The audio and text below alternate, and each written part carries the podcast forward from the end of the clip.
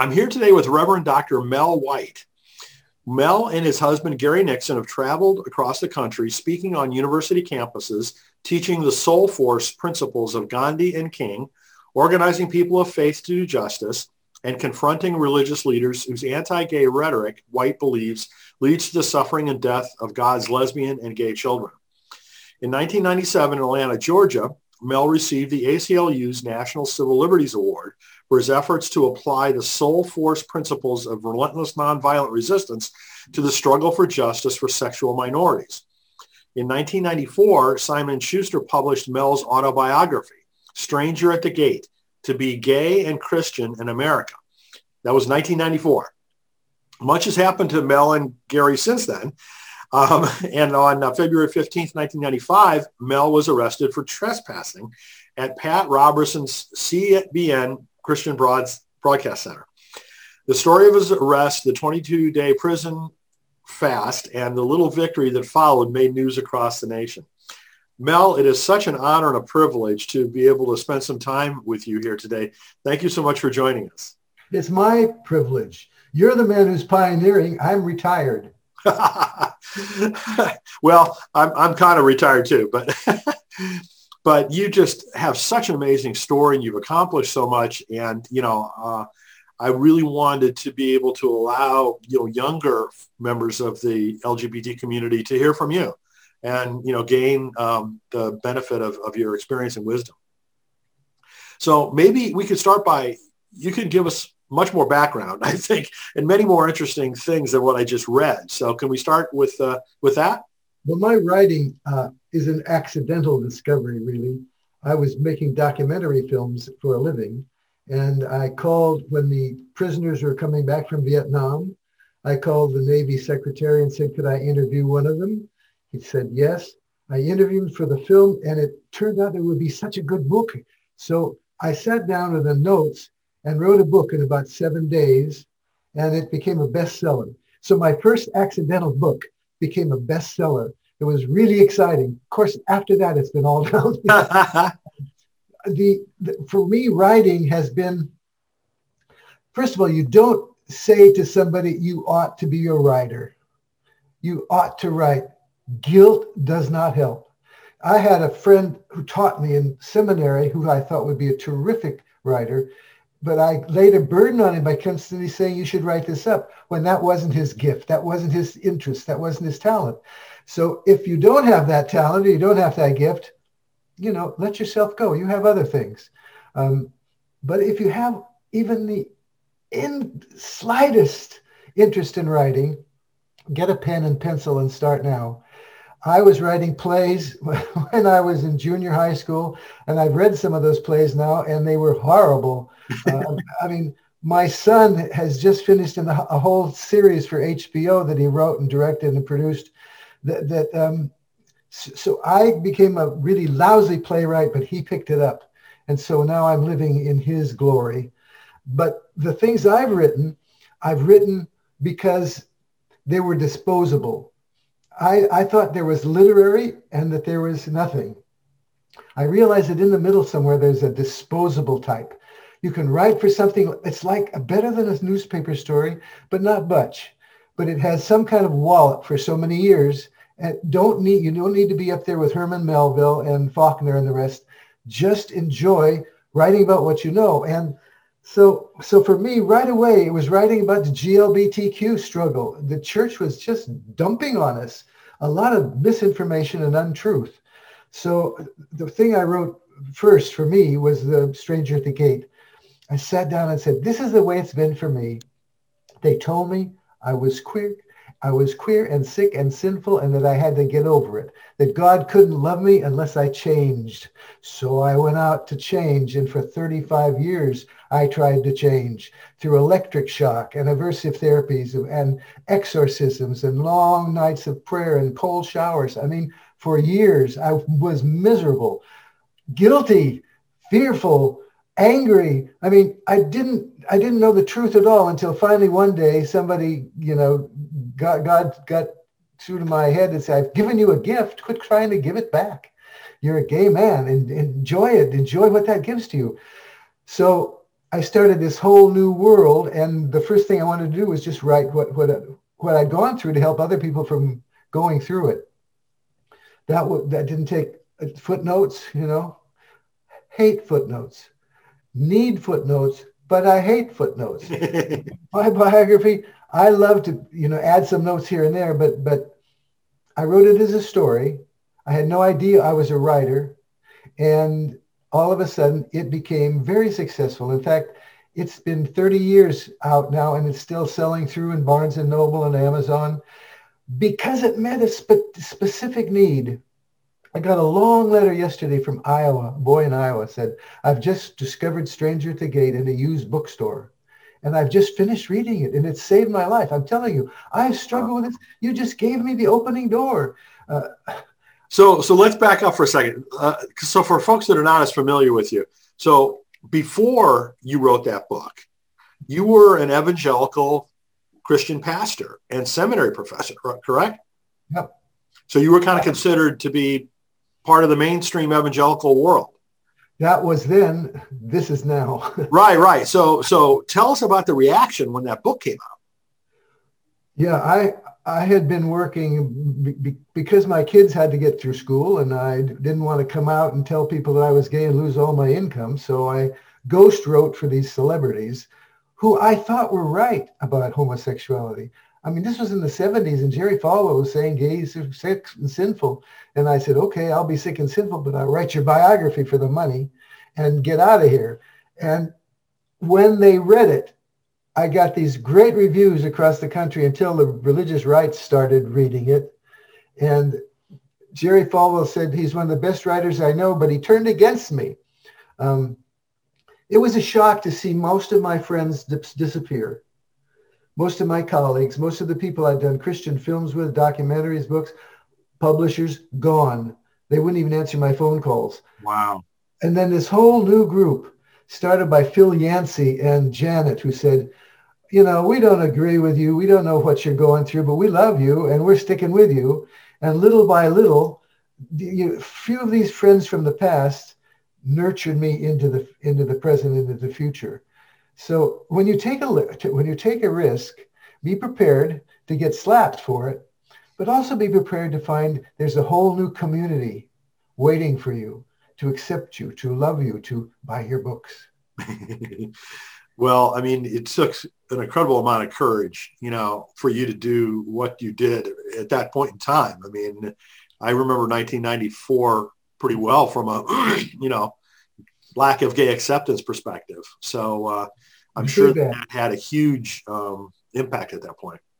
It would be wonderful to think that it had. Um, I've gotten literally thousands of letters over these 25 years that I've had to answer that have been from people who said, are you sure that God loves you? as a gay man? Are you, can you prove it to me? and I say, you know, it's something that doesn't just happen. When did you finally? No, it was just gradually. I realized I was a stupid idiot that I'm trying to give back this wonderful gift. And God was just saying, come on, let's go on with the real life. Come on, let's go. And so when I finally said, okay, God, let's go, it was a new life. I mean, I've, what, what I've discovered, the adventures I've had, um, not a lot of not, un, not, not bereft of faders, not bereft of terrors, but I tell you, coming out was the beginning of the beginning for me. And though I had, you know, 25 years with an amazing wife and have these two great children, I wouldn't have traded that for anything.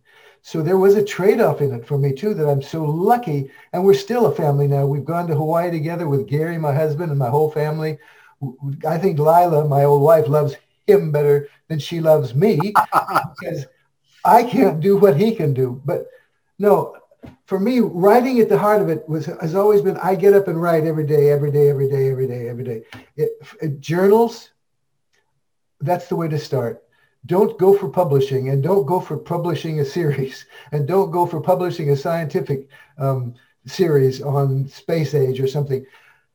Just write a, a, a letter, a paragraph, for example, a letter to your pastor, if you're gay or lesbian, bisexual, say, you know, pastor, I can't come to this church anymore because I'm, I'm, I'm providing money to, the persons who, who subjugate me. Uh, you've got to get, oh, so you write a letter to someone who you really want to influence.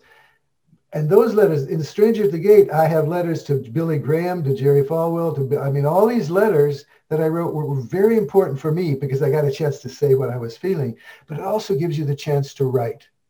And as I began to write for them, other people wanted me to write for them because they I, I was a, I, I was a ghost. I'm a good ghost. I'll tell you why I'm a good ghost.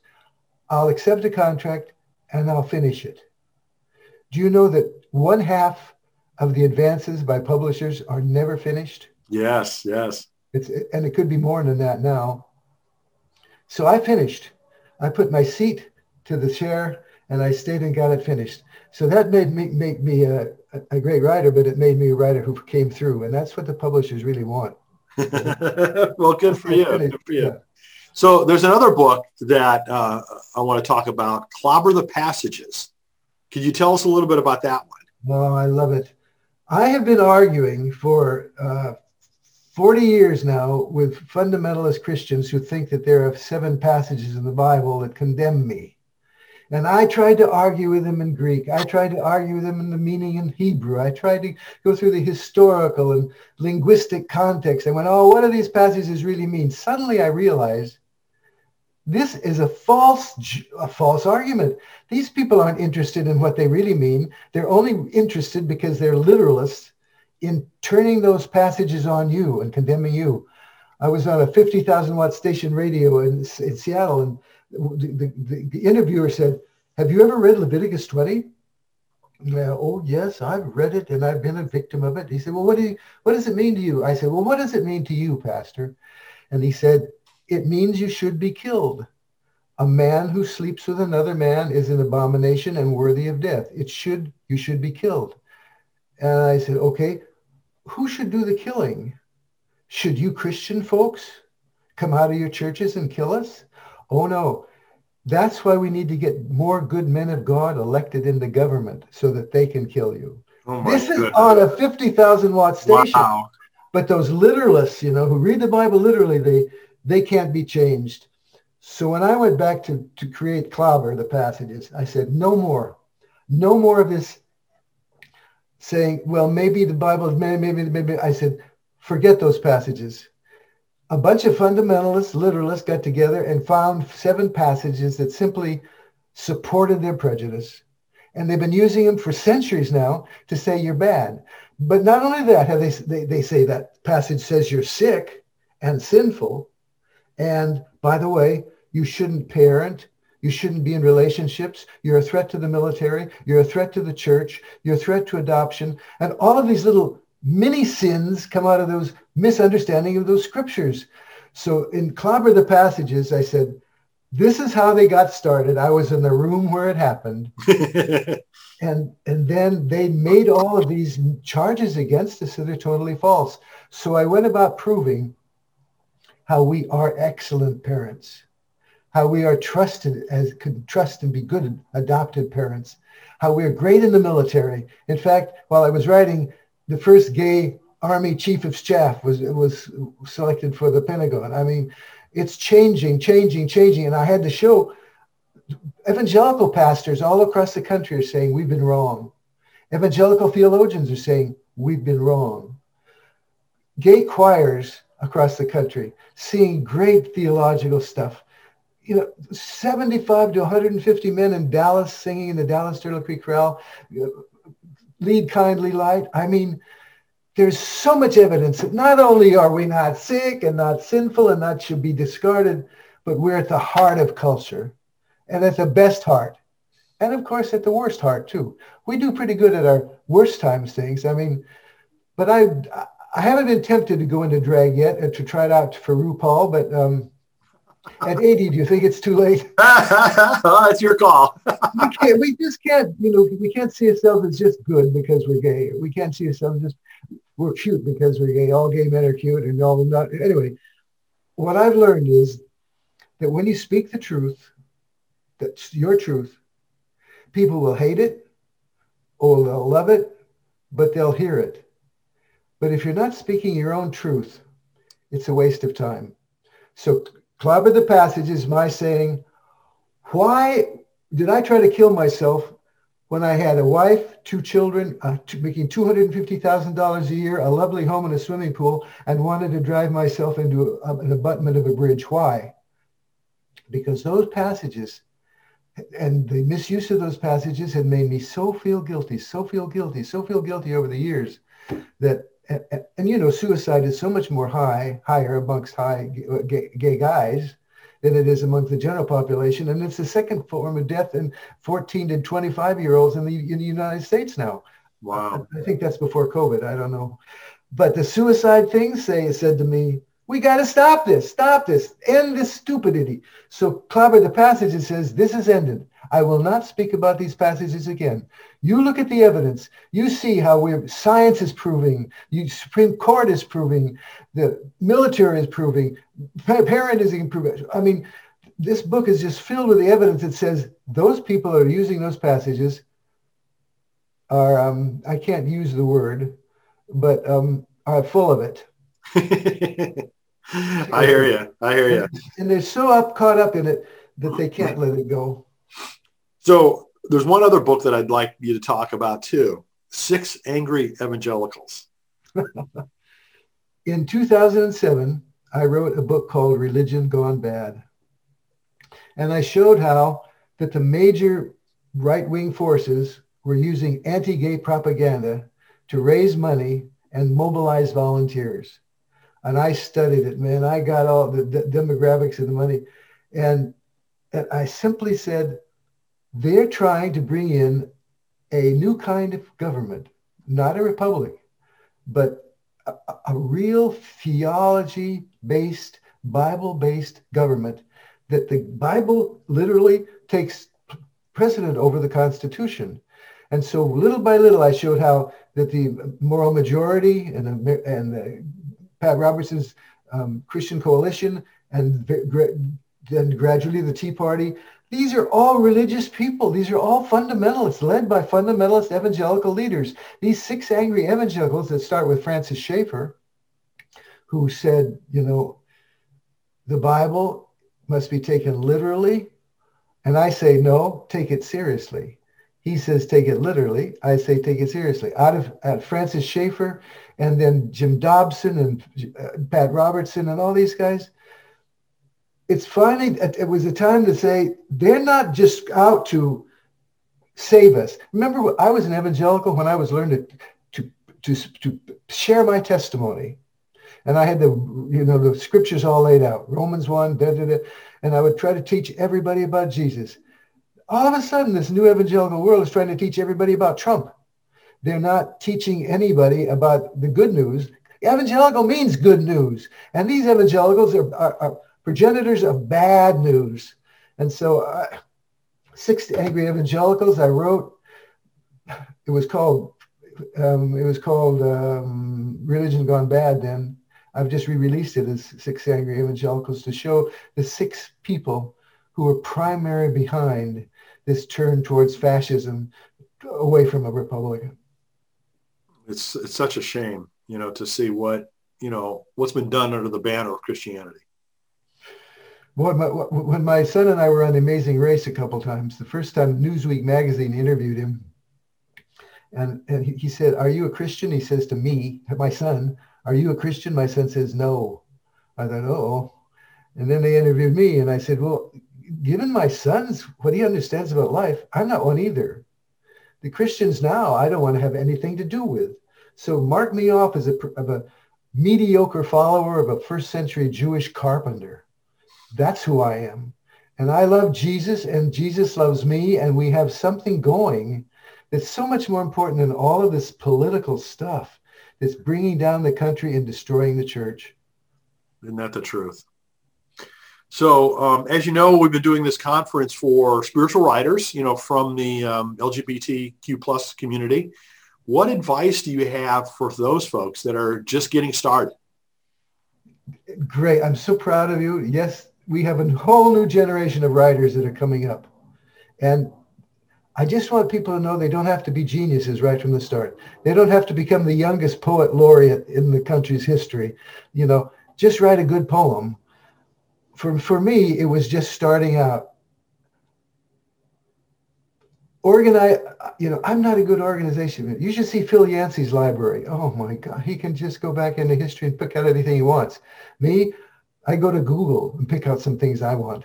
And th- there's so many different styles of writing and pick the style that you like best. I remember, probably you remember too, when there were no computers and I was, I'd go down to the beach and I'd type out on a portable typewriter and then cut up pages and put them, type them all, tape them all over the room. And my son still remembers coming into this room with this whole room full of papers. And then I would go around and say, this page would go with this page, this page. It was the, the early computer. You're right, right. I mean, and my son still says, Dad, how, how did you do that? Of course, how does he do it? He has 150 crew members in Maui shooting a film right now, and he's in the So, Michael, you, you you tell them how you do it. I just say to the young writers, at the heart of good writing, for me as a Christian, uh, mediocre follower of a Carpenter, is to have my own spiritual life growing, the internal stuff. Good writing flows out of good spirit. And, and good spirit doesn't come accidentally. I don't want to, I used to have a devotional room. I had a Bibles and I did so many, you know, like you do when you're in high school, you have everything set up. I, I, I got undisciplined. And now I read great books that refer to great biblical issues or theological or philosophical issues. I watch great movies. I, I binge on series that just really inspire and inform me. Building your own spirit so that when you sit down to write, there's something in there that's uniquely you. And I, think some people forget that we have to keep our soul full before we can become great writers. I think soulful is a very pro- big, big, big problem with us. We're so busy. Absolutely, absolutely. But then don't be afraid to write an article for Reader's Digest. They pay $1,700 or so. You know, that's very few words. Send it off. And I sent my first one off and they wrote back and said, well, we'd like to work with you on this article. You got too many big words and too many long sentences. so they put me through a computer that, you know, for 12 year olds that brought that story down to the Reader's Digest level because people who can read at all, the, the Reader's Digest crowd are, are a, a good part of the Trump crowd. They're people who haven't had a lot of extra education and they love stories. And so uh, I wrote about 10 stories for the Reader's Digest after that and enjoyed seeing it published and enjoyed seeing a little money coming in. So do something to encourage yourself. I have a friend who was a Salvation Army guy, gay as a goose, but he writes good stories for the Salvation Army magazines. Now they know he's gay and they're letting him tell more and more of his story as he tells the story of these um, Salvation Army people who, who for example, the Salvation Army in his area goes down during the Gay Pride and, and has cookies and punch and things along the parade route. And they give that out. And, and to, to, that's, that's a kind of a spiritual gift to the people going by who are been rejected by their churches. And suddenly the church is out there in the line giving them good stuff. So Tell those stories. Tell those stories. Tell those stories. A lot of stories, you know, blogs are the way to go now. You don't go out to write a book. You write a you write a book. You write a blog chapter by chapter and hope people start reading it. And if people start reading it, publishers will then say, ah, you have a following. Maybe we'll help you get that published. Exactly. Exactly.